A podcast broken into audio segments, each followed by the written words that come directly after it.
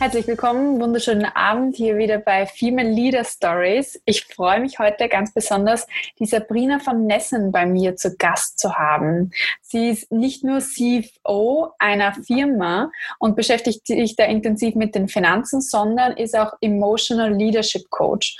Und ich bin heute gespannt, was sie uns erklärt. Erstens, was sie da macht, äh, sowohl in ihrer Rolle als CFO als auch als Emotional Leadership Coach und wie das eigentlich bei ihr selber war mit der Selbstständigkeit Möglichkeit. Da hat sie ein paar coole Stories für uns zu erzählen. Und da freue ich mich heute besonders auf ihre Insights. Herzlich willkommen, Sabrina. Ja, liebe Katja, vielen Dank für die Einladung. Ich freue mich sehr auf das Gespräch. Super toll. Dann starten wir einfach gleich mal los.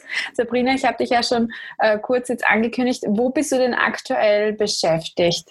Erzähl mal, was machst du als CFO? Ich bin Mitglied des Vorstands bei der AFB Application Services AG. Ähm, wir entwickeln Software, vor allem für die Finanzbranche, sind da ähm, sehr engagiert dabei, auch Innovationen zu kreieren. Die Bankenbranche gilt ja nun nicht gerade als die innovativste bislang, das mhm. wollen wir ändern und ähm, arbeiten, arbeiten da sehr eng mit unseren Kunden zusammen am Thema Prozesse, die dann natürlich auch übergehen in entsprechende Softwareprodukte, um sozusagen die Branche fit für das Thema Digitalisierung zu machen. Ja, ich bin äh, dort zuständig für das Thema Finanzen und Organisation, nennt sich das. Das heißt, ähm, der kaufmännische Teil des Unternehmens mhm. liegt in meiner Verantwortung. Es geht natürlich vom Thema Finanzen, also Accounting, Controlling, aber dann auch sehr stark in das Thema Personal. Ja, also wir alle kämpfen mit dem sogenannten Fachkräftemangel und ja. äh, gute ITler zu bekommen, ist gerade an so einem Hightech-Standort, äh, wie, wie sich München mittlerweile entwickelt hat, gar nicht mehr mhm. so leicht. Ja, das heißt, wir stellen uns Fragen zum Thema Employer Branding, auch was macht Mitarbeiter zufrieden, wie kann man die halten? Und äh, das ist so das, das Themenfeld Personal. Und dann kommt ein ganzer Blumenstrauß dazu von Compliance, Legal, Steuern und was denn noch so alles kaufmännisch eben im Unternehmen anfällt. Und das finde ich super spannend, dass es so vielfältig ist, dass man wenn man die Rolle des CFO auch so auffasst, was ein sehr amerikanisches Verständnis davon ist, dass man das Unternehmen tatsächlich auch mitgestalten kann und mhm. eben nicht der Buchhalter ist oder der Zahlenschubser ist, sondern wirklich in, in seiner Rolle auch mitreden kann, ähm, was natürlich bei technischen Aspekten an gewisse Grenzen stößt. Aber die, die grundsätzlichen Abläufe im Unternehmen zu hinterfragen, wirklich zu überlegen, welche Skills brauchen wir in drei, fünf oder zehn Jahren, wie wollen wir eigentlich arbeiten und wie können wir uns heute schon drauf vorbereiten, sozusagen in New Work anzukommen oder in dem, was ist New Normal dann eben zukünftig sein wird. Mhm. Deswegen mag ich meinen Job so sehr. Das klingt schon äh, sehr viel breiter, als wir, glaube ich, CFO so definieren, wo man sich denkt, okay, der schubst nur Zahlen rum. Ähm, und da ich deinen Karriereweg schon ke äh, kenne, ja, den wir jetzt hier nochmal äh, durchgehen werden, weiß ich, dass das eine ziemlich gute Kombination aus deinen Fähigkeiten ist, weil du ja schon aus dem Banking-Bereich auch Erfahrung mitbringst und da natürlich Zahlen äh, wissen, aber auch diese Personalkomponente in dir hast, wo du sagst, okay, ich möchte eigentlich Führungskräfte weiterbringen und dadurch auch Mitarbeiter weiterbringen. Das, Hört sich an wie ein Traumjob. Das ist ein Traumjob, ähm, definitiv. Also von meinem Werdegang her, ich bin gestartet in der Finanzbranche, ähm, was ein bisschen Zufall war, ein bisschen Leidenschaft ursprünglich und das möchte ich so gern heute noch sein, wäre ich gerne eine ganz strenge Staatsanwältin geworden. Also mein Herz brennt ein bisschen für ähm, Recht und Gerechtigkeit sozusagen, mhm. aber das kann man ja im Tagesjob auch einfließen lassen. Ähm, ich bin gestartet in der Finanzbranche, dort in äh, einer der großen Leasinggesellschaften Deutschlands, in der, ähm, im, Volks, äh, im Finanzverbund der Volks- und Raiffeisenbanken und hatte dort das große Glück, direkt im Produktmanagement zu starten. Produktmanagement ist unglaublich breit aufgestellt. Ja, da geht's vom Thema Marketing, Recht, Steuern, dann eben äh, hin zu äh, immer stärker IT-Projekten. So mhm. und so bin ich eigentlich so ein bisschen von Anfang an in die IT-Schiene, sage ich mal, gerutscht. Ich bin äh, BWLer, habe äh, in Mannheim studiert und ja, das war ein großer ein großes Glück, ne, dass es mich dorthin verschlagen hat, weil es auch sehr meiner Persönlichkeitsstruktur entspricht. Also mir wird unglaublich schnell langweilig, ja. Mhm. Wenn ich immer dasselbe machen muss, jeden Tag oder auch dieselbe Stelle über zwei, drei Jahre, dann schaue ich schon immer, welche neuen Projekte kann ich an Land ziehen, kann ich Dinge äh, entwickeln, verbessern, irgendwas Neues erfinden. So, das ist, äh, entspricht sehr meiner Persönlichkeitsstruktur. Von daher waren meine Rollen in in den letzten 20 Jahren tatsächlich immer so geprägt, dass sie relativ breit aufgestellt waren. Und ich habe dann die äh, Führung des Produktmanagements dort übernommen. Dann geht es natürlich sehr stark um die Frage, mit welchem Portfolio wollen wir am Markt auftreten, wie können wir die Prozesse im Unternehmen optimal gestalten. Und damit ist man schon so in einer Rolle, wo man einen sehr tiefen Einblick hat äh, in Unternehmensabläufe. Ja, welche Skills an welcher Stelle, wie funktionieren die unterschiedlichen Teams miteinander, Gibt es da noch irgendwo ein Silo, was wir aufbrechen wollen? Wie können wir gute Kommunikation mhm. sicherstellen?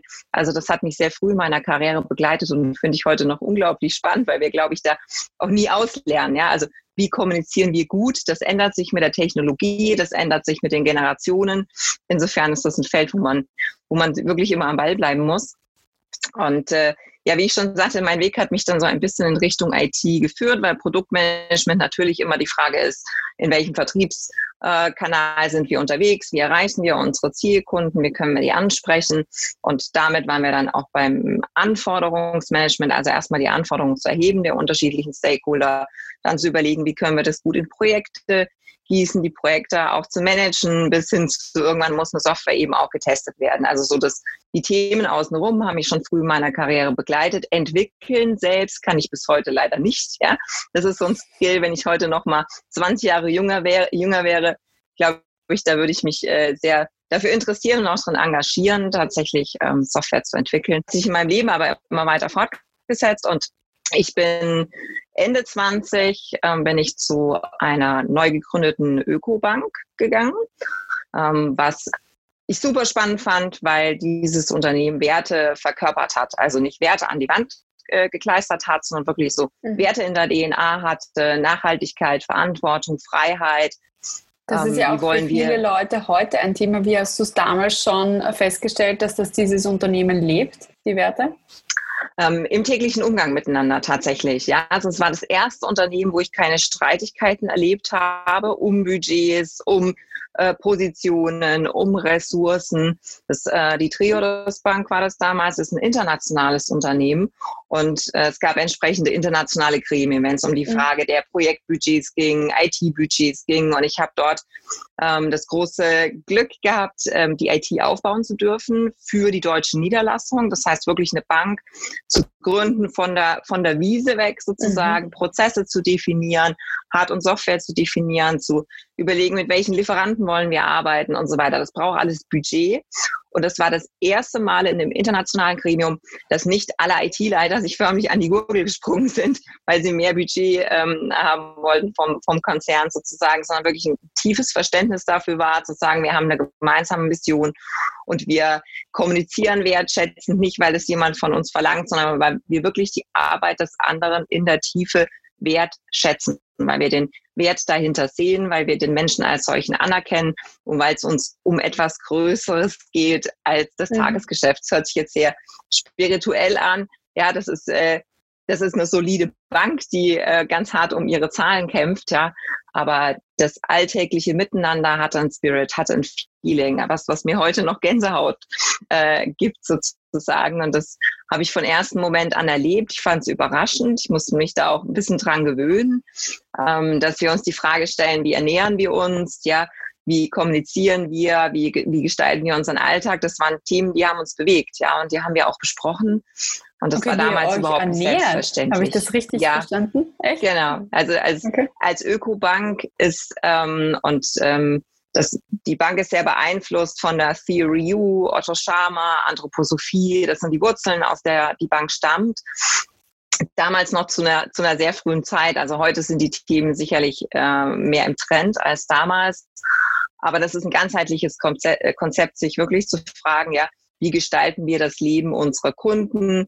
Ja, wie gestalten wir das Leben unserer Gesellschaft? Da auch Positionen zu beziehen mhm. zu unterschiedlichen politischen Themen. Und das sind die Ökobanken sehr, sehr stark.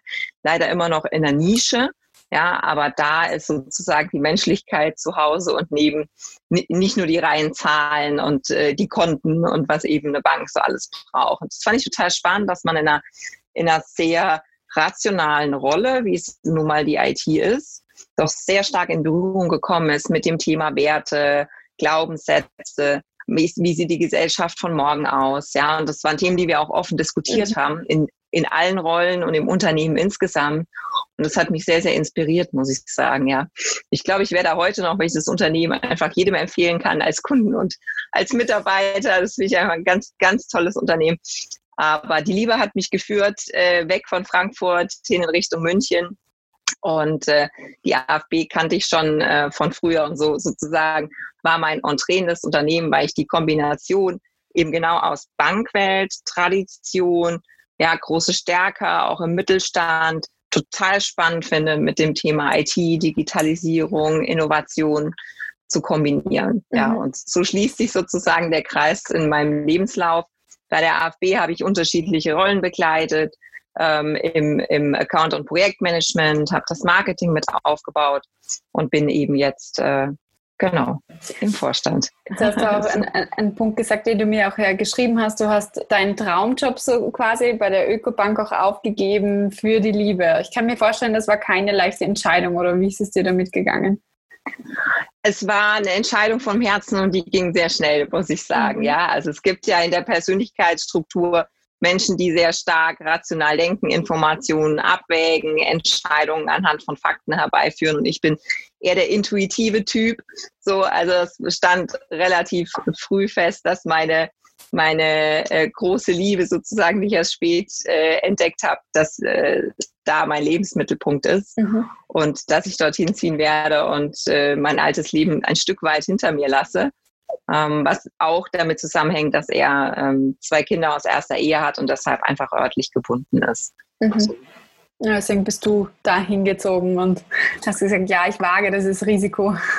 Ich glaube, am Ende des, des Lebens entscheidet nicht mehr so sehr, welchen Job wir gemacht haben, ja, oder bei welcher mhm. Firma wir haben. Und dann zählt Ego auch nicht mehr so sehr, sondern die Frage ist dann irgendwann, welche Beziehungen sind wir eingegangen, ja, und welche haben wir ziehen lassen und wem oder was haben wir Stellenwert gegeben in unserem Leben. Mhm. So, und ich habe das nach zehn Jahren nicht bereut, äh, dem Mann und der neuen Familie den mhm. Stellenwert gegeben zu haben. Das würde ich immer wieder so tun. Natürlich ist es ein Risiko, aber mal ganz ehrlich, bei jeder Entscheidung, die wir treffen, äh, und Ja sagen zu etwas, sagen wir Nein zu was anderem. Und wir werden nie wissen, was gekommen wäre, wenn wir den anderen Weg gegangen wären. Also darüber ja. mache ich mir nie Gedanken in meinem Leben, ja. ja weil es immer nur zählt, ob du, ob du den Weg, den du gerade beschreitest, ob du den verfolgen möchtest, da wirklich dein Herz dran hängt sozusagen. Hm. Wenn nein, musst du ihn eben ändern. Ja, aber dieses Was wäre, wenn, ist die schlimmste Frage, finde ich überhaupt. Also die bringt niemanden vorwärts. die bringt erstens niemanden vorwärts, und zweitens ist es für sehr viele Menschen so schwierig, ähm, mal auf sich zu hören und so reinzuhören und sagen, okay, wie folge ich jetzt meiner Intuition? Wie hast du das gemacht? Machst du das im ruhigen Moment oder ganz, ganz super spontan? Wie ist es bei dir? Ja, das war, das war eine steile Lernkurve in den letzten 20 Jahren, muss ich sagen. Ähm, die, die Geschichte neben der Geschichte, sozusagen neben meiner eigentlichen Karriere, ist eine Geschichte des Unternehmertums. Ich habe Mitte 20 gegründet mit meinen damaligen Lebensgefährten mhm. ähm, im Bereich Elektrotechnik, also schon schon irgendwie technisch, aber doch noch ein traditionelles Gewerbe, und zwar in Rumänien und in Deutschland. Es mhm. war eine super spannende Zeit. Da gab es nicht viel Technologie im Thema Unternehmertum. Also da ist wirklich noch ganz viel mit der Hand gemacht worden im Marketing, in der Buchhaltung und so weiter. Und das war eine tolle Erfahrung, einen Lebensgefährten zu gründen. Sie hat halt nur leider nicht richtig funktioniert, sagen wir mal. Also da war ich vielleicht noch selbst zu unreif oder wie man immer das nennen will. Also die, dem Unternehmen ging es gut. Es hat Spaß gemacht, ein Unternehmen aufzubauen oder eigentlich zwei Unternehmen aufzubauen. Ähm, der was Beziehung habt ihr da gemacht? Import oder was habt ihr da gemacht? Genau, es war also ein Teil war Handel und ein Teil war tatsächlich die Dienstleistung dann dahinter. Also mhm. tatsächlich äh, Installationen mhm. zu designen und dann auch umzusetzen mit entsprechenden Mitarbeitern. Ähm, ja, also der Beziehung ging es nicht ganz so gut und was ich damals sehr, sehr schlecht gemacht habe, ist die Due Diligence. Also ich habe mein gesamtes Privatvermögen investiert in das Unternehmen ohne entsprechend vertragliche Absicherung. Mhm. Und ähm, war dann an äh, Ende 20 habe ich die Entscheidung getroffen, sozusagen meinem Herzen zu folgen und die Beziehung zu beenden. Ja, was zeitgleich die Entscheidung dafür war, sozusagen meine Finanzen hinter mir zu lassen mhm. und wirklich nochmal von Null anzufangen. Und äh, ja, also ich hatte wirklich Zero, ja, nichts, was man braucht, also irgendwie so ein Koffer und bin dann äh, bei meinen Eltern wieder eingezogen und äh, der einzige Raum, der noch frei war, war der im Keller. Also war ich dann ein Kellerkind einige Monate und habe mir da mal ganz, ganz intensiv die Frage gestellt, was ich eigentlich im Leben will. Ja, weil wenn man einmal so richtig am Boden liegt, ja, dann darf man sich selbst sehr wohl hinterfragen, ob man die richtigen mhm. Entscheidungen getroffen hat, ob man die richtigen Ziele verfolgt im Leben und wer man eigentlich ist und ob man äh, überhaupt einen Wert darstellt für die Gesellschaft. Und das waren keine leichten Momente, muss ich sagen, ja. Also ich bin eigentlich schon so ein, so ein Machertyp, so ein Anpackertyp und immer nach vorn und immer Leistungen bestrebt und Ziele und dann da einmal zur Ruhe zu kommen und sich die, diese Fragen zu stellen, ist verdammt unbequem, muss ich sagen, ja. Also mhm. das ist, das geht ins Innere, das geht ins Tiefe und das ähm, ist äh, nicht angenehm, in keiner Weise so. Und äh, das war dann eben verknüpft tatsächlich, ja, ich sag mal, das Universum hat schon geregelt mit meinem Start auch bei der Triodos Bank. Und das hat dann diese, diese negativen Energien wirklich in was ganz Positives ähm, umgekehrt, wirklich den eigenen Wert auch zu erkennen, die Persönlichkeit zu erkennen, die eigenen Stärken zu erkennen daran immer mehr zu arbeiten. Und das mhm. ähm, seither ist es ein spannender Weg, den ich total gerne verfolge, wirklich mich selbst zu verstehen, andere zu verstehen. Und das hat mich am Ende ja auch zum Thema Emotional Leadership sozusagen geführt. Und was mir da heute mhm. hilft, ist Ruhe, ich bin ein introvertierter Typ, das glauben viele nicht, weil ja, ich kann reden und ja, ich kann im sozialen Austausch sein, aber meine Energie kommt von innen. Ähm, deshalb brauche ich Momente der Ruhe in meinem Alltag. Ich brauche Rückzugsmöglichkeiten, um wieder Energie zu schöpfen, um kreativ zu sein und äh, diese Dinge zu tun. Ich äh, liebe die Natur. Ich habe äh, ein Pferd, das holt mich sehr wieder zurück auf den Boden. Ja, wenn man da so mitten in im Mist steht sozusagen, da ist man wirklich bodenständig im wahrsten Sinne des Wortes und dann äh, kann man da anpacken und, und körperlich auch mal arbeiten. Das bringt einen immer wieder gut runter. Absolut. Ich glaube, da hast du dann ganz viele Strategien auch für dich aus dem Leben jetzt schon entwickelt, wo du das eben aufladen kannst oder dich erden kannst. Aber um jetzt nochmal zurückzugehen auf diese Situation, es doch schon eine sehr einprägsame, glaube ich, ähm, gewesen ist, als du da im Keller warst, wo, wo, du gemeint hast, okay, ich hatte Zero und dann hast du aber im Endeffekt auch deinen Traumjob bekommen, was ja schon ein, ein großer äh, Gap sozusagen dazwischen ist. Was hat dir da in den Momenten geholfen? Ich glaube, sehr viele Menschen hatten hatten in den letzten Monaten 2020 ähnliche Erlebnisse, wo sie gesagt haben, okay, das, mein Business ist gescheitert aufgrund externer um, Umstände vielleicht oder ich bin draufgekommen, mein Job, der passt überhaupt nicht mehr zu mir und haben da in dieser Zeit schon reflektiert. Vielleicht kannst du da etwas aus deiner eigenen Erfahrung auch teilen, was dir geholfen hat. Hm. Also rückblickend sage ich zwar ganz oft, meine Karriere war viel Glück und Zufall.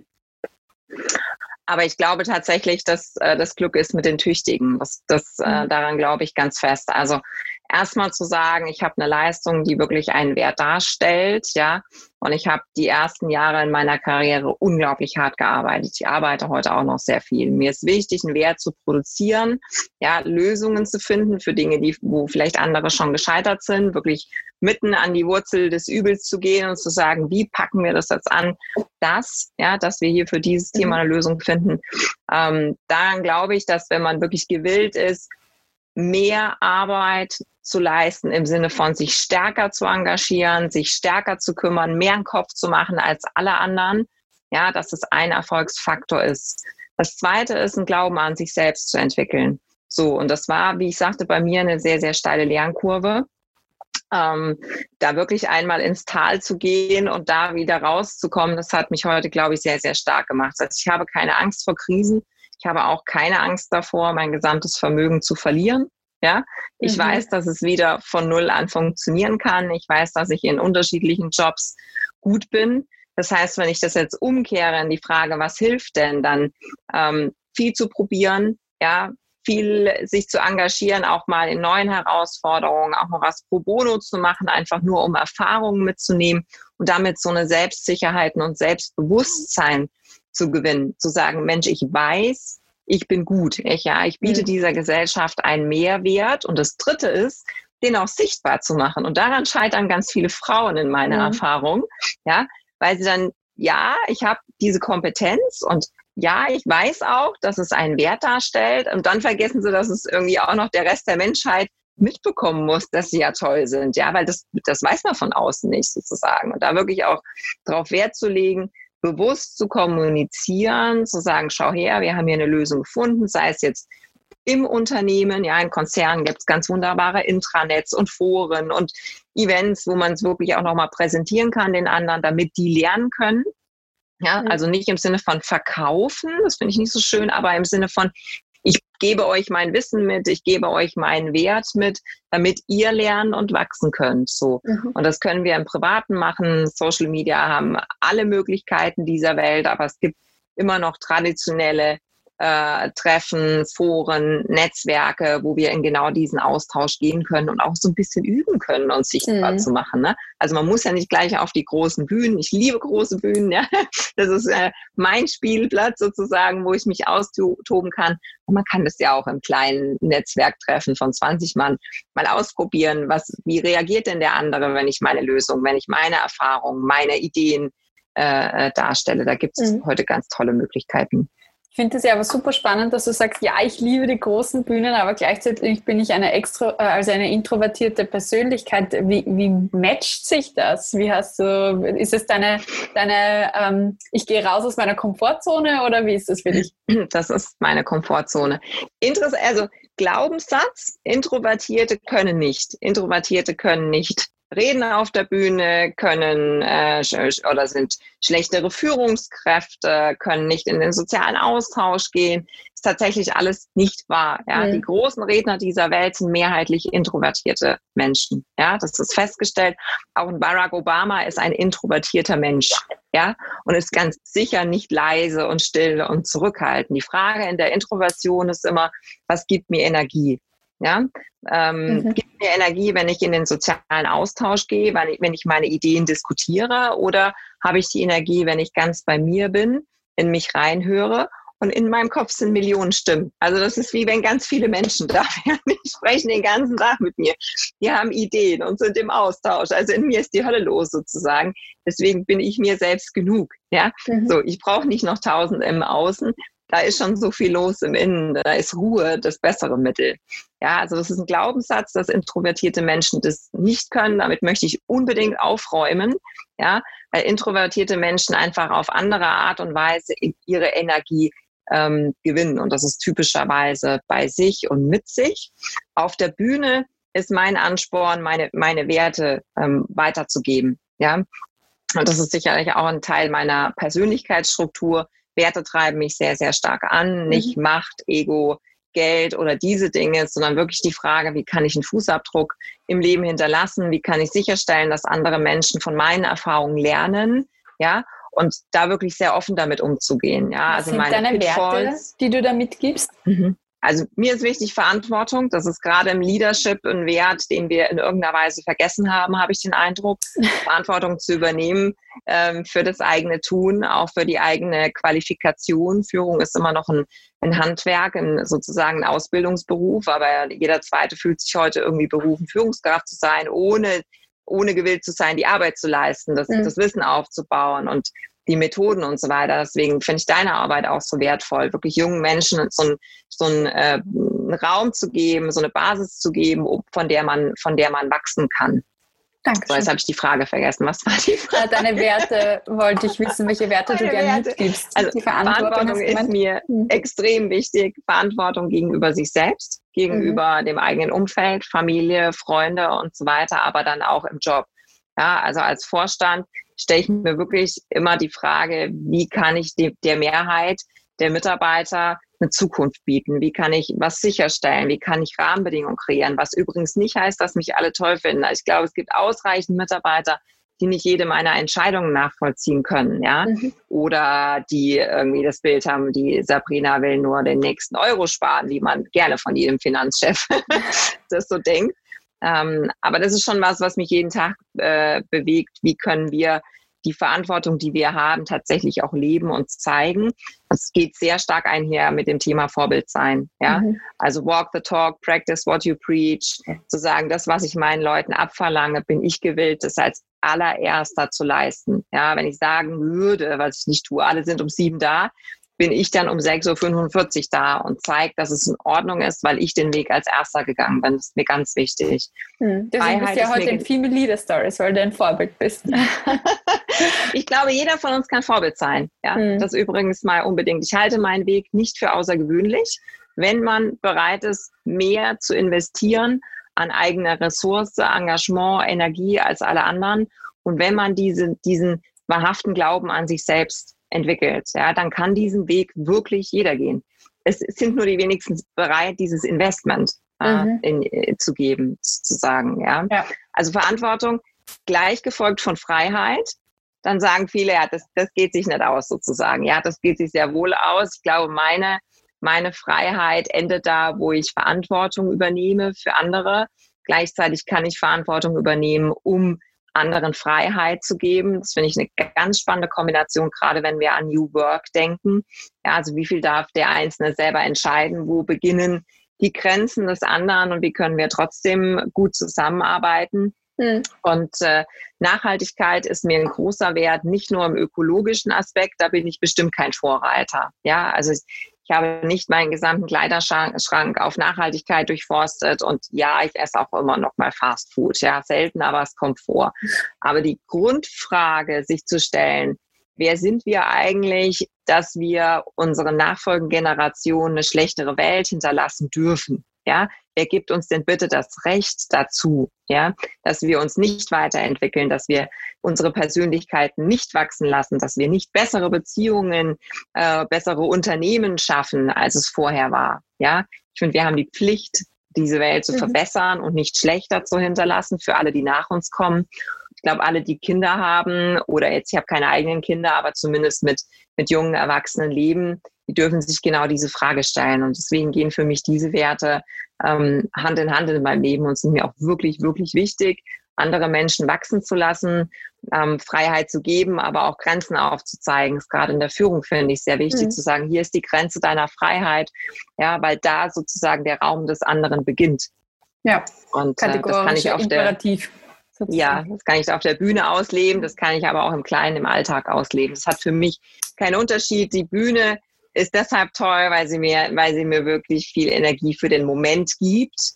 Ja, und gleichzeitig extrem viel Energie raubt, tatsächlich. Ja. Aber sie sind so schöner Dialog mit einem Publikum, ja, es ist wie unser Gespräch, nur mit, mit ganz vielen gleichzeitig sozusagen. Mhm. Deswegen Introvertierte können auf der Bühne stehen, um das nochmal zu sagen. Unser Gespräch äh, funktioniert dann auch mit ganz vielen gleichzeitig, nur dass es nur One-Side ist, wenn es nachher als Podcast erscheint. Das stimmt. Wir haben ganz viele Zuhörer, die ich an der Stelle einfach mal ganz, ganz herzlich grüße. Ja, Sie dürfen sich jetzt alle freuen über unsere genau. Aufmerksamkeit, die wir in die Zukunft schicken. Und natürlich an unseren Gast vor Ort, was super ist.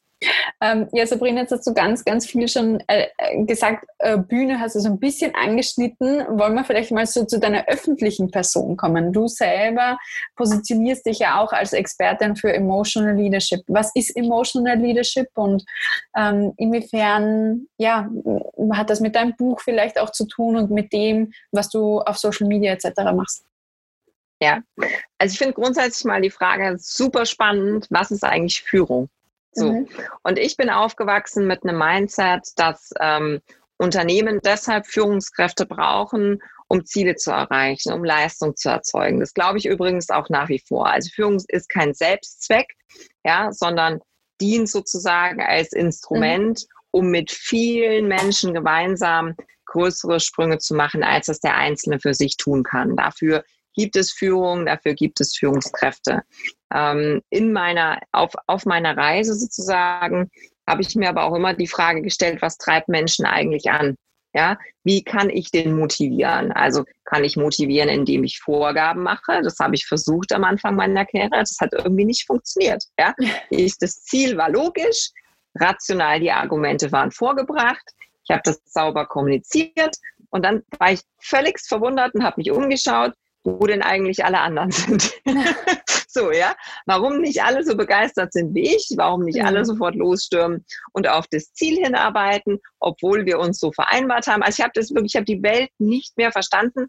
Jeder hat mir erklärt, so funktioniert Führung. Ich habe wirklich alles gegeben, um das gut zu machen. Und dann hat keiner mitgemacht. Dann habe ich mir gedacht, okay, was ist hier gerade los? Ja, was bewegt eigentlich den einzelnen Menschen? Und habe dann festgestellt, das sind ganz oft ich sag mal, periphere Dinge. Da geht es um Themen in der Familie, da geht es um Themen in der Beziehung, finanzielle Probleme, ganz, ganz oft Thema äh, Selbstbewusstsein, ja, mhm. fehlendes Selbstbewusstsein, fehlender Selbstwert, Selbstachtung, Selbstliebe. Also gibt es ja unterschiedliche Facetten davon, aber so viele Menschen fühlen sich klein ja, haben Angst, nach draußen zu gehen, haben Angst, ihre Meinung kundzutun, Dinge zu verlangen und ähnliches, was man nun mal in Unternehmen, in der Kommunikation, in der Zusammenarbeit permanent braucht. Ja, dass Menschen rausgehen, sich öffnen und in den Dialog treten. So. Und das, das da bin ich aus der eigenen Verzweiflung raus, weil ich mich gefragt habe, Mensch, noch eins, warum macht hier eigentlich keiner mit? Habe ich das mal angefangen zu, zu hinterfragen und habe erst Jahre ähm, hinterher das Konzept der emotionalen Intelligenz äh, kennenlernen dürfen wo es ja wirklich darum geht, sich, sich die, die eigenen Emotionen zunächst zu verstehen, ja, und sich auch die Frage zu stellen, was triggert mich? Welcher Auslöser führt zu welcher emotionalen Reaktion? Mhm. Es kann vielleicht in Meetings, ja, der Typ, ja, der eine Typ, der mich sowieso immer aufregt, der macht den Mund auf und dann habe ich es genau gewusst, kommt wieder das und das raus und schon bin ich irgendwie in so einer Wallung. Ja, in der Aufregung, in der Ablehnung, das ist so ein Trigger, das schafft er jedes Mal, wenn ich den sehe. Ja, schafft er das, diese Gut Reaktion das. bei mir auszulösen. gut macht er das, weil im Endeffekt ist es Kann ja man so. Den Podcast nicht sehen. Na, gut macht er das, weil im Endeffekt äh, will er dich ja zum Wachsen bringen, sozusagen. Ja, das, das weiß ich heute und heute sehe ich das auch als Challenge, dass ich mir denke, hm, okay, typischerweise wäre die Reaktion jetzt wie hm. folgt. Lass mal ganz kurz innehalten und lass mal fragen, was eine andere Reaktion sein könnte. Und noch besser, next level, lass mal hinterfragen, was ihn dazu antreibt, so zu agieren. Und das ist super spannend. Und wenn man mhm. sich da öffnet und auch Menschen, die einem nicht sympathisch sind, offen entgegentritt und sagt, was ist bei dir los? Ich habe dir nichts getan, also an mir kann es nicht liegen. Ja, mhm. was ist bei dir los? Ich möchte es verstehen, offenen Herzens wirklich verstehen. Und vielleicht kann ich helfen, vielleicht kann ich dir aus meiner Erfahrung was mitgeben. Da macht nicht jeder mit, nicht jeder hat die Reife, sich in Momenten der Verzweiflung einem anderen zu öffnen. Ja, aber erstmal zu erkennen, so, ich bin vielleicht genauso ein Trigger wie für ihn, wie er für mich. Und ich bin in aller Regel nicht der Grund für sein ähm, Verhalten. Das liegt tiefer in seiner Vergangenheit, wie gesagt, in irgendwelchen äh, Problemen, die er in anderen Lebensbereichen hat. Ja, aber es geht in der Regel nicht um die Sache. Es geht um einen Rucksack, den jeder von uns mit sich trägt. Und dann mhm. prallen manchmal Welten aufeinander und reiben sich aneinander, die mit der Sache, die wir gerade diskutieren, wirklich überhaupt nichts zu tun haben. Und das finde ich ganz spannend in der Führung, weil nach wie vor wollen Führungskräfte eben Unternehmen bewegen, Ziele erreichen, sei es jetzt quantitative, qualitative, wollen irgendwas nach vorne bringen. So. Und dann stelle ich mir vor, sozusagen hinter mir ist so eine Gruppe mit Menschen, die haben alle ihren Rucksack dabei. Größer, kleiner, schwerer, was auch immer. Ja, und die schleppen den so richtig in der Gegend mit sich rum. Die können nicht stürmen, die können nicht laufen, die können nicht sagen, yay, neues Ziel, los geht's. Ja, aber immer hält irgendwas zurück. Da mal anzupacken an der Wurzel und zu sagen, Mensch, was ist bei dir eigentlich los? Können wir das, können wir den Rucksack kleiner machen? Können wir den mal kurz ablegen? Dann kannst du viel freier agieren. Und dann mhm. stelle ich was das ganz ist eine schöne, fest. schöne Metapher für alle Führungskräfte, ja. die auch zuhören oder auch für alle Personen und hauptsächlich Frauen. Für jeden mal Menschen. zu fragen, was ist denn mein Rucksack? Was hält mich in meiner Leistung eigentlich zurück? Ja. ja. Und dann ganz spannend, die meisten wollen ihren Rucksack nicht aufgeben. Mhm. Die kennen den. Der ist so gewohnt geworden, weil der war schon immer da. Ja, also mhm. ich bin mit denselben Glaubenssätzen jetzt irgendwie schon 20, 30, 40 Jahre durchs Leben gelaufen und irgendwie ist der so, der hat sich so meinem Körper angepasst, der Rucksack. Ja, da kann man schön Pause machen drauf. Ne? Das kennt man bei der Stammtischpolitik. Also ich bin sehr, sehr, sehr dörflich aufgewachsen und fand das immer ganz furchtbar, diese, diese Stammtischpolitik oder auch mhm. am Küchentisch. Ja, wenn man so die immer gleichen Argumente hört und ich mir mhm. gedacht habe, ja, man könnte es ja aber auch aus einer anderen Perspektive sehen, was wäre denn mit dem und dem Thema?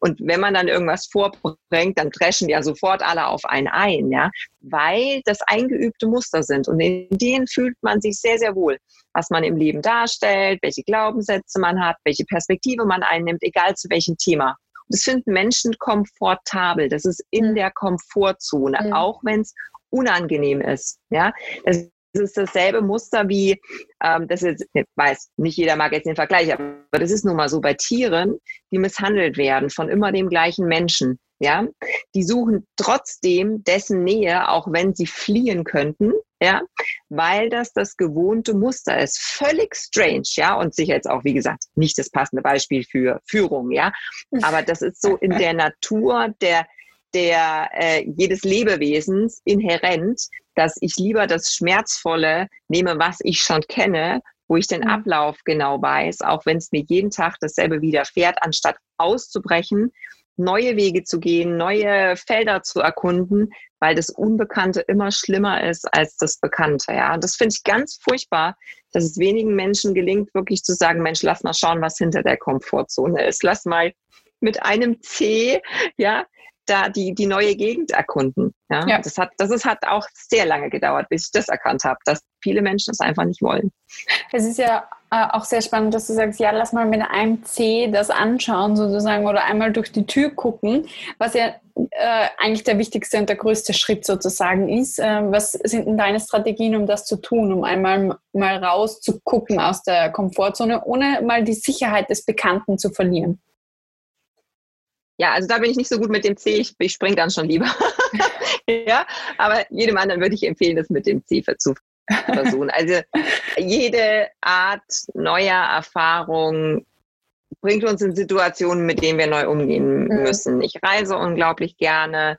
Ja, versuche mir vorzustellen, also nicht nur das schöne Hotel zu sehen, sondern mir auch wirklich vorzustellen, wie leben die Menschen hier, in welchen Situationen sind die, Gesundheit, soziale Themen, Kultur und so weiter, mich da rein zu versetzen. Mhm. Das schafft mir neue Perspektiven zum Beispiel.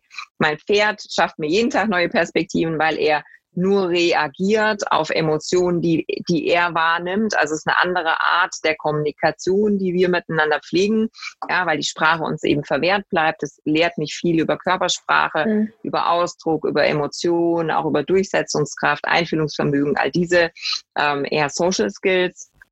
Ich meine heute, ist es gut, sich einigen Ängsten tatsächlich hart zu stellen. Ich habe massive, massive Höhenangst, das schon immer. Also ein Stuhl, eine Leiter, alles, was über 30 Zentimeter über dem Boden ist, ist für mich nicht gemacht. Fahrradfahren ist äh, auch nicht so gut. ja. Und äh, das nervt mich schon immer. Ja, also ich finde es schon immer furchtbar, dass mich diese Angst vor allem Möglichen zurückhält und äh, finde gleichzeitig ein, eine wunderbare Vorstellung, fliegen zu können. Und in Kombination dieser beiden Themen ähm, bin ich tatsächlich ähm, Fallschirm gesprungen im Tandem, was mir ein bisschen Sicherheit gegeben hat, weil ich habe gehofft, der Lehrer weiß schon, was er da tut und der will auch wieder unten ankommen irgendwie. Aber das, das war die massivste Überwindung für mich, mich dieser Höhenangst zu stellen. Die ist immer noch da.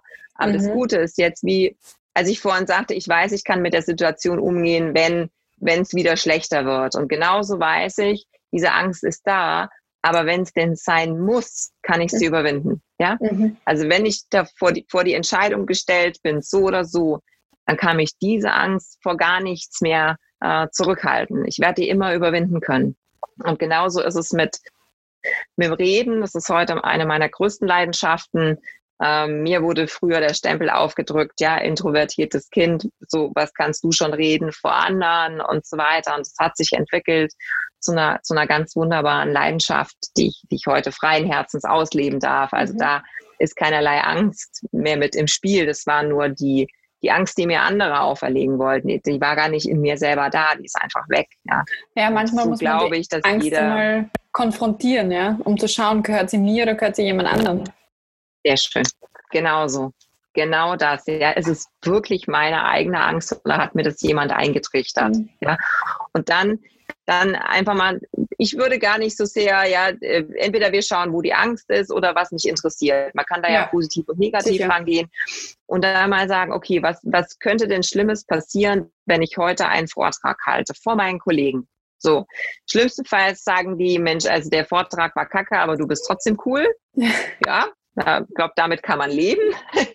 da wird nichts Dauerhaftes passieren. In fünf Jahren redet keiner mehr drüber. Ja, und dann den nächsten Schritt zu gehen und zu sagen, Mensch, was könnte denn passieren, wenn ich das vor 20 Kunden mal vortrage oder vor 100, vor 1000, vor was auch immer. Das darf sich ja ganz langsam entwickeln. Mhm. Und wir glauben, wir müssen immer den ultimativen Sprung wagen und sagen, ich gehe sofort auf die große Bühne. Nee, also keiner muss das. Ja, mal dürf, wir dürfen in ganz kleinen ähm, Kreis mit den jeweiligen Entwicklungen anfangen und sei es jetzt Ängste bekämpfen oder neue Potenziale entdecken, neue Talente wirklich äh, nochmal ausleben und, und perfektionieren. Das dürfen wir im kleinen Kreis machen. Und dann stellen wir fest, es ist nie so schlimm.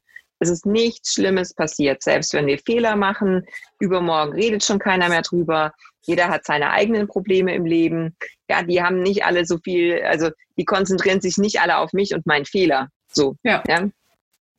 Das, äh, ich habe mich heute schon äh, 20 Mal versprochen äh, und weiß genau, die Zuhörer werden es äh, sozusagen überhören, großzügig, ja. Und übermorgen wird keiner mehr sagen, Mensch, die Sabrina in dem Podcast hat die sich 20 Mal versprochen. Nee, also ne, das wird nicht kriegsentscheidend sein für äh, den Erfolg. Sicherlich nicht sogar. Und das bringt mich ja zu einer interessanten Frage, wo es ganz viele unterschiedliche Fragen auch drauf gibt. Äh, was ging denn schief in deiner Karriere, Sabrina? Da, da hast du mir auch eine, eine interessante Story geschrieben. Vielleicht magst du sie teilen, passt auch zur Bühne. ja, also ähm, die, die Story, die ich mit dir geteilt habe, bezog sich auf äh, das Thema Auftritt sozusagen. Und ähm, wie gesagt, ich, ich trete sehr gerne auf Bühnen auf und typischerweise ist man kurz vor dem Auftritt eben in der Technik und lässt sich da verkabeln und irgendwie nochmal kurz einen Check, dass alles passt, bevor es dann rausgeht auf die Bühne. Ähm, typischerweise ist das auch nicht sehr weit entfernt von der Bühne, dass man keine lange Wege absolvieren muss. Okay, also ich stehe in der Schweiz, ähm, sowieso nicht mein Heimatterritorium sozusagen. Es war ein neues Publikum, ähm, neues Thema auch, das ich vortragen wollte. Und es war noch dazu ein Rednerwettbewerb also wo es wirklich auch noch diesen, diesen Challenge-Faktor gibt, mhm. dass man besser sein will als die anderen Redner und das Publikum mehr begeistern. Also ich war sehr, sehr aufgeregt, muss ich sagen. So positiv aufgeregt, aber ich war wirklich angespannt und habe mich versucht zu konzentrieren, dass das Mikro sitzt und was man da immer alles tausend für tausend Gedanken hat als Frau noch, ob der Bauch zu dick aussieht, ja, oder ob jetzt, also du kennst das Thema Bekleidung, das kommt mit deinen, mit deinen ja. Kleidungsstücken natürlich nicht vor, aber ich hatte zu kämpfen mit meiner Kleidung. So, auf jeden Fall. Ähm, meine, meine Handtasche war in Sichtweite, ja, sollte sie auch meistens sein, aber man fühlt sich eigentlich im Technikteam relativ gut aufgehoben. Da sind irgendwie alles interne. So. Die war in Sichtweite, da war mein Geldbeutel drin mit äh, gerade frisch 1000 Euro abgehoben, alle Karten, alles, was man zum Leben braucht, im Ausland sowieso eben, mhm. was man denn so mit auf Reisen für ähm, den schnellen Bedarf alles dabei hat. Also irgendwie gefühlt das ganze Leben in der Handtasche, wie das bei Frauen so ist. Und ich war sozusagen kurz vor aufgerufen und gehe auf die Bühne, als ich einen mir fremden Mann sehe, der meine Handtasche mitnimmt. Und dann denke ich, okay, also du hast zwei Sekunden Zeit zu entscheiden, ob du jetzt sofort abbrichst, ja, äh, laut winkst und also winkst und sagst, äh, signalisierst, okay, das war's hier mit meinem Auftritt. Ich bin hier immer kurz weg, meine Handtasche einsammeln. Oder ob du ablieferst. So. Und das ist, glaube ich, eine Entscheidung im Leben, welchen Themen gibst du Priorität. Mhm. Ja, und ich habe wirklich, das war in einer Sekunde ging das durch meinen Körper und ich habe entschieden, ich gehe raus auf die Bühne. Ich habe versprochen, dass ich den Vortrag halte. Es war mir wichtig, das Thema rüberzubringen, meine Botschaften mitzugeben. Und für mich war es mehr wert, ja. ja. als die Habseligkeiten in meiner Handtasche. Sicherlich sind 1000 Euro viel Geld, für den einen noch mehr als für den anderen. Ja, auch für mich ist das ein relevanter Betrag, mit dem ich mhm. viel anstellen kann. So, aber wenn ich mir vorstelle, dass, dass möglicherweise die Botschaft, die ich mitgeben kann, jemanden im Publikum dazu führt, einen Schritt zu gehen, den er vorher nicht gegangen ist, so, dann würde ich dafür 1000 Euro hergeben. Ja. So. Ist ja immer auch die Frage, was ist eigentlich ein Menschenleben wert und was ist eine Menschensekunde wert und was ist es wert, wenn du Karrieren beeinflussen kannst. Mhm. Ja, rückblickend würdest du alles Geld der Welt dafür geben, ein glückliches Leben zu haben. Das mhm. sind solche Dinge, wo du dich fragst, ja, ist jetzt, ist jetzt das Materielle wichtiger oder ist der Einfluss, den du geben kannst und ähm, ja, den Wert, den du mitgeben kannst, wichtiger. Ich habe mich für den Auftritt entschieden und ich habe es nicht bereut, aber mit der Schweiz habe ich noch so eine kleine Rechnung offen, muss ich sagen. Also ich bin an dem Abend mehr, mehr gerannt von Polizei über alle Kartensperren, über woher bekomme ich eigentlich Bargeld, um das Parkhaus zu bezahlen. Also es sind immer auf einmal ganz irdische Fragen, die man hat. Mhm. Aber es war eine gute Entscheidung. Ich habe damit nie gehadert. Wunderbar. Also es war schon jetzt so ein leichter Goosebump-Moment, wo du gesagt hast, ja, wie du dich entschieden hast und dass du da zu deinen Werten gestanden hast, weil weil es ist ein super wichtiger Punkt, den du sagst, was gebe ich Wert? Ja, und es muss ja nicht so eine super entscheidende Situation sein, wie verfolge ich den Dieb meiner Handtasche oder gehe ich auf die Bühne, sondern es ist ja jede Sekunde in unserem Leben und jeder Tag, wem möchte ich heute Wert geben, welchem Thema und, und auch schon für mich jetzt als Karrierecoach ist ja super relevant, wie viel Wert gebe ich auch meiner Karriere und der Planung dessen oder meines eigenen Businesses etc. Und da ja. denke ich mir immer, und da habe ich auch in einem Interview schon mal äh, den Sager gebracht, ich würde mir wünschen, jede Frau wird so viel Zeit mit ihrer Karriereplanung verwenden wie mit ihrer eigenen Hochzeitsplanung. Dann wären wir schon besser ja. aufgestellt sozusagen, wenn man da einfach mal so sagt, okay, auf was plane ich denn hin? In, meinem, in meiner Karriere. Und deswegen finde ich schon, schon wichtig, auch zu wissen, wo stelle ich den Wert drauf. Ja? ja, und wenn wir uns unsere, unsere Tage anschauen, mit was wir Zeit verbringen, ja, dann sind es ganz oft Dinge, die keinen bleibenden Wert haben in unserem mhm. Leben. Also ich bin zum Beispiel eine unglaublich schlechte Hausfrau und ich stehe auch dazu. So, ja, das ist eine Familie, in der gelacht wird und gestritten und gelebt und das ist kein klinisches Arrangement mit den neuesten Designermöbeln. That's it, ja. Und ja wer uns mag, kommt vorbei und wer nicht, der lässt es eben bleiben.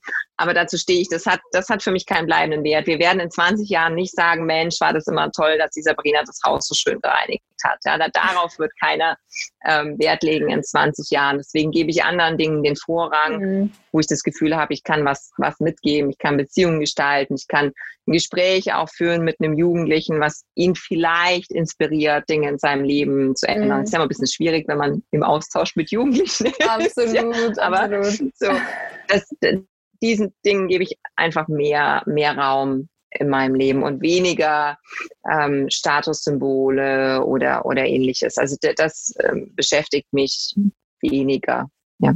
Mhm. Mhm.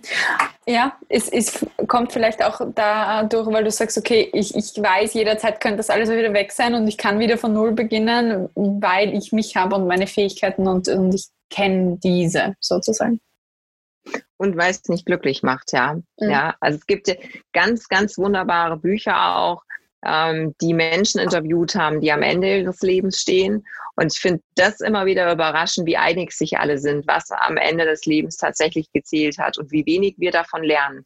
Das ist auch so ein Phänomen, die Menschen lernen wenig von Erfahrungen der vorhergehenden Generation. Mhm. Aus irgendeinem Grund fangen wir jedes Mal wieder von vorne an ja, zu verstehen, wer wir sind, was wir wollen, was wir können, was uns bewegt. Und es ist so, mit jeder neuen Generation geht das Spiel von vorne los. Und da habe ich mich mal damit beschäftigt, was sagen denn ältere Menschen? Ja, was hätten sie gerne anders gemacht? Oder worauf hätten sie ja. mehr Wert legen sollen? Und das ist unisono. Ja, da sagt keiner Mensch, ja, ich hätte irgendwie noch in der Gehaltsverhandlung irgendwie noch die letzten drei Prozent rauspressen sollen, dann wäre mein Leben so unglaublich viel besser geworden, sondern die Frage zu stellen, warum verfolge ich welche Ziele im Leben? Und das können auch Karriereziele sein. Mhm. Ja, was treibt mich in diese Karriere? Ja, und dann sollte es eben nicht so sein, dass alle sagen, ja Mensch, im Thema IT kannst du heute toll Karriere machen, weil der Arbeitsmarkt ruft ja förmlich danach. Wenn dich das Thema Zero interessiert, ja, wirklich so gar nicht interessiert und du bist lieber Gärtner, ja, wäre ich übrigens auch sehr gern geworden. Gärtner, das finde ich auch einen tollen Beruf. ja, dann, dann werd doch verdammt nochmal Gärtner. So, da kannst du auch Unternehmer sein, da kannst du auch Karriere machen. Es gibt ja heute keine mhm. Branche, wo man sagt, mhm. da ist man, also es gibt einige Branchen, die sind jetzt nicht prädestiniert dafür, aber wenn du dieses Unternehmergehen hast, dieses Machergehen hast, gibt es ganz überall, viel, ja. was du, was du machen kannst. Und da wirklich sich erstmal zu fragen, wirklich frei von allen gesellschaftlichen Zwängen, was liegt mir eigentlich und worauf habe ich wirklich Lust? Und da stehe ich fest, Jugendliche sind total überfordert mit dieser Frage. Ja. Ich finde auch richtig fies, diese Frage Jugendlichen zu stellen. Die kennen weder ihre Option, die kennen nur ihren mhm. eigenen Horizont sozusagen, ja, noch die Chancen, die hinter irgendwas stehen. Das heißt, für mich fängt es eigentlich wirklich so so Anfang 20 Jahren, wo wir die geistige Reife haben, wo wir ein bisschen sortieren können, welche Optionen bieten, welche Branchen und welche Rollen, dass man wirklich sagen kann, jetzt fangen wir nochmal an, an der Persönlichkeit zu arbeiten und stellen uns die Frage, ja, in welche Karriere, in welches Unternehmen, in welche Branche wollen wir eigentlich einsteigen. Mhm. Das, ähm, Tatsächlich fallen ja aber sehr viel wesentliche Entscheidungen ja schon früher, also als 20. Und das ist ja auch schon ein Thema, weil äh, ich selber habe erst letztens mit einer Jugend, mit einem Mädel einfach gesprochen, die 16 ist und wo ich gesagt habe, ja, was gehst du jetzt studieren oder was möchtest du da machen? Keine Ahnung, weil nichts interessiert mich. Nichts. Also so quasi auch wenn man wirklich als Coach mit der Haltung reingeht, dass da ganz viel ist, ja, da, da wird ganz wenig gemacht in der Persönlichkeitsentwicklung. Einfach privat als auch in der Schule. Und dann ähm, wird man auch, glaube ich, erschlagen schon von dem allen, was es gibt. Also es ja. gibt ja, wissen wie viele tausende Studienzweige schon alleine in Österreich, die du machen könntest. Und dann kommen die ganzen Lehren dazu oder geschweige denn einen ganz anderen Pfad ein, einzuschlagen. Ähm, das heißt, unmöglich viele Optionen und keine Ahnung, was ich eigentlich selber möchte oder wer ich hier bin sozusagen. Ja. Und, äh, da müssen wir eigentlich du, ansetzen. Ja, ja voll. Jetzt hast du gesagt, äh, du hast dich damit beschäftigt, auch von Generationen zu lernen und ähm, hast gesagt, okay, bei alten Menschen, die sagen dann, okay, warum verfolge ich diese Ziele und ja, wieso, warum verfolgst du deine Ziele? Tatsächlich, um einen Fußabdruck zu hinterlassen in der Welt und dafür zu sorgen, dass die nächste Generation nicht wieder von vorn anfängt.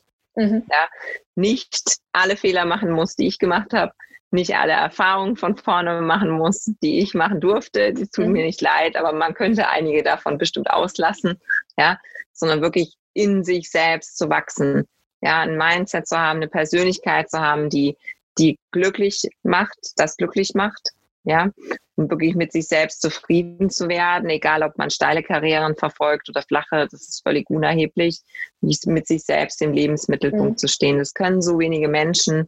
Ich finde es so schade, dass wir immer wieder von vorne anfangen. Und jetzt kommt es dazu, ein Thema, was mich ja sehr, sehr fasziniert, Technologie, Digitalisierung. Ja, das wird exponentiell sein in der Zukunft. Wir werden uns nicht verwehren können. Und die wenigsten von uns erahnen auch nur, welchen Stellenwert das haben wird in unserem Leben. Umso mehr glaube ich, dass es auf Menschen ankommt, darauf, dass wir unser eigenes Potenzial erkennen, ja, dass wir in Austausch gehen können, dass wir ethische Grundsätze formulieren können für Technologie. Das macht die Technologie nicht von alleine. Mhm. Künstliche Intelligenz hinterfragt nicht, die führt aus. Ja, die kann zwar auf, basierend auf bestimmten Grundsätzen neue Regeln definieren, aber die stellt keine moralischen Fragen dahinter, mhm. keine ethischen Grundsätze auf. So, das müssen Menschen machen. Das kann aber ein Mensch nur dann, wenn er bei sich selbst angekommen ist. Ja, wie kann ich denn kreativ sein, innovativ sein, ähm, solche Themen nach vorne bringen, wenn ich selbst mich selbst nicht kenne, nicht verstehe, nicht, nicht erahne, wie Menschen äh, wirklich aufgebaut sind, emotional und strukturell. Ja, dann kann ich in dieser Zukunft Technologie nicht definieren und nicht mit Technologie arbeiten. Also ich glaube, Digitalisierung braucht genau diese Menschlichkeit, das sich verstehen, die eigenen Emotionen verstehen, damit arbeiten zu können und in diesem Team Spirit zu sein. Und Teams funktionieren eben meiner Erfahrung nach dann besonders gut, wenn es wenig um Ego macht und Status geht, sondern wirklich um gemeinsame Ziele und darum, dass sich jeder voll in dieses Team auch einbringen kann. So, also wenn ich sage, Technologie definiert, definiert unsere Zukunft, dann glaube ich umso mehr dran, dass wir Menschen brauchen mit dieser Technologie, ja, um die zu definieren und vorwärts zu bringen. Und dann darf es nicht sein, dass wir jedes Mal von Null anfangen, dass jede Generation sich wieder die Frage stellt, wer bin ich und was kann ich mhm. und was darf ich und was soll ich, sondern dass wir anfangen müssen. Das fand ich sehr schön, was du gesagt hast, in der Persönlichkeitsentwicklung früher, früher damit zu arbeiten, was sind deine Stärken, was sind deine Potenziale. Spricht nichts dagegen, das vom Kindergartenalter anzumachen. Mhm. Natürlich sind die Persönlichkeiten im jungen Alter nicht definiert, müssen sie auch nicht sein. Die dürfen experimentieren, die dürfen Erfahrungen machen, die dürfen sich neuen Situationen aussetzen, wirklich fühlen, was tut mir gut, was, was macht mir Angst, warum eigentlich. Vieles Elternhaus, vieles Gesellschaft, ähm, was uns mitgegeben wird und da eigene Erfahrungen zu machen im jungen Alter, finde ich so, so toll. Aber das gibt es also hier im ländlichen Raum, ich bin immer noch ländlich, ja, ich mag gerne die Natur äh, da gibt es nicht. Ja, also wenn ich da an die Schulen schaue, wie unterrichtet wird, was unterrichtet wird, da kommt ähm, Kommunikation, soziale Aspekte, Persönlichkeit, kommt da im Lehrplan nicht vor. Da gibt es keine Angebote, keine Möglichkeiten und da verpassen wir wirklich unglaublich viel, wenn wir, wenn wir den Generationen nach uns nicht die Möglichkeit geben dazu. Das treibt mich an, jeden Tag, jeden einzelnen Tag Muster aufzubrechen, Glaubenssätze aufzubrechen, mhm. so sagen, doch, wir können gemeinsam eine Zukunft definieren, mit Menschen und mit Technologie. Das finde ich extrem spannend. Mhm. Danke, Sabrina, für dieses Plädoyer, auch ähm, ja, unsere Welt besser zu hinterlassen einerseits und auch zu sagen, ja, fangen wir früh an, unser Wissen weiterzugeben. Und das ist ja auch sehr schön, dass die Female Leader Stories Interview, die ich hier führe, auch mit dir, dass die alle in ein Buch gepackt werden, gerade für, für junge Frauen, die sich orientieren wollen, was kann Karriere für mich heißen und das kann sehr viel heißen, dass da ein bunter Blumenstrauß an verschiedenen Themen einfach drin ist, wo ich mir was rauspicken kann. Und ich hoffe, dass ich da auch meinen Beitrag dazu leiste, dass eben junge Frauen nicht sagen, okay, ich kann nicht Finanzchefin werden, weil ich bin so schlecht in Mathe oder keine Ahnung wie, sondern einfach zu zeigen, zeigen, ja, es ist möglich, also ist es auch für dich möglich. Und das ist so die Motivation dahinter, all diese Vorbilder vor den Vorhang zu holen. Sabrina, erzähl noch zwei Dinge. Jetzt wären, ähm, wären wir dann schon langsam mit der Zeit äh, fertig. Erzähl mir kurz über dein Buch Women in Tech und dann äh, gib uns noch mal deine Tipps mit. Was möchtest du weitergeben an junge Frauen, an ältere Frauen, an alle Frauen, die es interessiert? Sehr, sehr gern. Also das Buch hat eine ähnliche Motivation, äh, wie du hast, die ich übrigens ganz, ganz wunderbar finde. Und ich freue mich schon total auf die 99 anderen Frauen, ähm, auf die Geschichten dahinter. Mm, mir wurde in den letzten Jahren immer wieder die, Frau, äh, die Frage gestellt, ähm, oder mir wurde die Aussage entgegengebracht, dass es unglaublich außergewöhnlich ist, dass ich als Frau schon so viele Jahre im Tech-Umfeld tätig bin. Mhm. Und da habe ich immer gesagt, also was ist jetzt daran Besonderes? Ja, also ich halte mich nicht für außergewöhnlich. Ich glaube, diesen Weg kann jeder gehen. Ja, und dass, dass ich so viel mit Männern arbeite. Das sage ich ja, ich habe fast immer nur mit Männern gearbeitet und es ist wunderbar. Ich arbeite total gerne mit Männern. Ach, du liebe Zeit, das kann ich mir gar nicht vorstellen. Und wie soll denn das gehen? Also ganz, ganz viele Vorbehalte. Mhm. Dann sage ich ja, interessiert dich denn Technologie, Digitalisierung, Zukunft, künstliche Intelligenz? Ja, total. Dann denke ich mir, also da ist jetzt ein Gap, das müssen wir sofort schließen. Mhm. Frauen interessieren sich für diese Themen, möchten gerne in die Branchen einsteigen, Berufe kennenlernen und lassen sich abhalten von nerdige Kellerkinder, von all den ja, Vorurteilen, die wir haben, was äh, Männer angeht, was IT angeht, wie dort gearbeitet wird, dass Ellbogenmentalität vorherrscht, Ego-Shows vorherrschen mhm. und ähnliches, was einfach nicht richtig ist. Damit müssen wir aufräumen. Und das machen wir am besten, indem wir ganz, ganz viele Frauen zu Wort kommen lassen, die selbst Erfahrungen gemacht haben, die offen berichten über was hat funktioniert, was hat nicht funktioniert, was habe ich wahrgenommen, welche Steine wurden mir in den Weg gelegt. Und ähm, genau diese Frauen featured ähm, Female Empowerment Women in Tech. Es geht um Frauen in technischen Berufen und Branchen. Wie du vorhin aber so schön sagtest, der Blumenstrauß ist ganz, ganz breit. Da ist jemand dabei, der am Anfang seines äh, Weges steht, genauso mhm. wie eine ähm, erfahrene Geschäftsführerin. Ähm, das sind Sales- und äh, Marketing-nahe Rollen, genauso wie eben sehr technische Rollen im Development oder ähm, Rollen dazwischen, wie zum Beispiel im Consulting, wo man einiges mit Technik in, Berührung, Technik in Berührung kommt. So, und diese Vielfalt zu zeigen in kurzen persönlichen Geschichten, fand ich ähm, eine schöne Idee, um authentisch und ohne diesen, diesen Zeigefinger rüberzubringen, doch du kannst das, es gibt viele Möglichkeiten, es gibt viele Wege mhm. und Optionen. Und wenn es dich interessiert, ähm, schau es dir an. So. Und das ähm, finde ich heute noch, eine, also ich kann da voll dahinter stehen, weil es mich wirklich bewegt, auch in meinem Alltag. Was ich mitgeben möchte, ist genau das. Ja, hinterfrage als allererstes, wer bist du, was willst du und was sind wirklich deine eigenen Ziele im Leben, unabhängig davon, ja, was der Vater sagt, was die Familie sagt, was die Freunde sagen, was die Kollegen sagen und, und, und, und, und. Wir glauben so viel, was andere sagen, die mhm. selbst keine eigenen Erfahrungen gemacht haben, die ähm, auch nur irgendwelche Studien zitieren, ähm, die vielleicht zur Hälfte fehlinterpretiert sind, was auch immer. Ja, hinterfrage dich selbst, was stellst du im Leben dar und wo möchtest du stehen in der Zukunft? Und dann wirst du diesen Weg finden, um dein Ziel zu erreichen. Ja, das ist ähm, das äh, Buch Miracle Morning kann ich da auch sehr empfehlen. Der sagt immer, um, ähm, unwavering faith, also glaub wirklich an dich selbst, an das, was du kannst. Dafür musst du dich kennenlernen. Mhm. Und auf der anderen Seite extraordinary effort. Ja, gib mehr als alle anderen, arbeite härter als alle anderen, sei engagierter als alle anderen und es wird funktionieren. Und meine Karriere ist ein Beweis dafür, dass es so ist bin nicht ähm, unglaublich viel intelligenter als alle anderen. Ich habe kein Talent in gar nichts. Also tatsächlich bin ich Generalist. Ich bin kein Spezialist in irgendetwas. Ja. Und trotzdem, sage ich jetzt mal, hat es mir geholfen, mit viel Energie, mit viel Leistungsbereitschaft auch Erfolg zu haben. Und das, glaube ich, kann jeder, äh, wenn er mhm. bereit ist, an sich zu arbeiten, den Rucksack endlich mal abzustellen. Mhm. Das wäre schön. Dankeschön für diese Worte, Sabrina. Äh, ich ähm, eröffne nochmal das Wort, gerne Fragen stellen, ähm, wenn es welche gibt.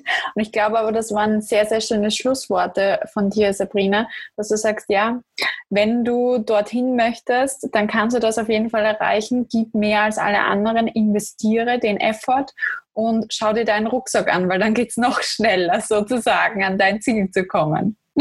Und das kann man alleine machen, mit Freunden machen, wenn man eine gute Peer Group hat, die dort auch hin möchte. Oder man holt sich professionelle Hilfe, man holt sich Inspiration von Büchern, von Podcasts etc. Man, das Wissen haben wir mittlerweile in der Welt draußen, wie es funktioniert und wir müssen es uns nur nehmen und holen. Und umso mehr freut es mich, dass wir uns kennengelernt haben, auch übers Internet, weil so verbindet Technologie einfach, glaube ich, Gleichgesinnte. Und das ist wunderschön. Und das ähm, möchte ich auch noch in Zukunft noch mehr nutzen und ich hoffe auch, dass unsere Zuhörerinnen das nutzen. Ja, nutzt die Zeit, die Gunst der Stunde, eure Ziele zu verfolgen und in die Welt zu bringen. Ich sage herzlichen Dank und einen wunderschönen Abend noch. Danke für das tolle, tolle Interview, Sabrina. Ja, Katja, auch von meiner Seite aus nochmal danke an dich, danke an die Zuhörer und äh, zu aller, zum, zum Schluss noch, es gibt mich nur einmal auf der Welt, zumindest mein Namen gibt es nur einmal auf der Welt und scheut euch bitte nicht, mit mir in Kontakt zu treten, egal über welchen Kanal, ihr könnt mich gerne erreichen. Ich freue mich drauf. Absolut cool. Danke für die Einladung. Also Sabrina von Nessen, Edden, überall auf der Welt. Danke dir. Was denkst du über diese Karrierestory? Hinterlasse uns eine Rezession, einen Kommentar im Store. Ich freue mich auf dein Feedback. Bis bald.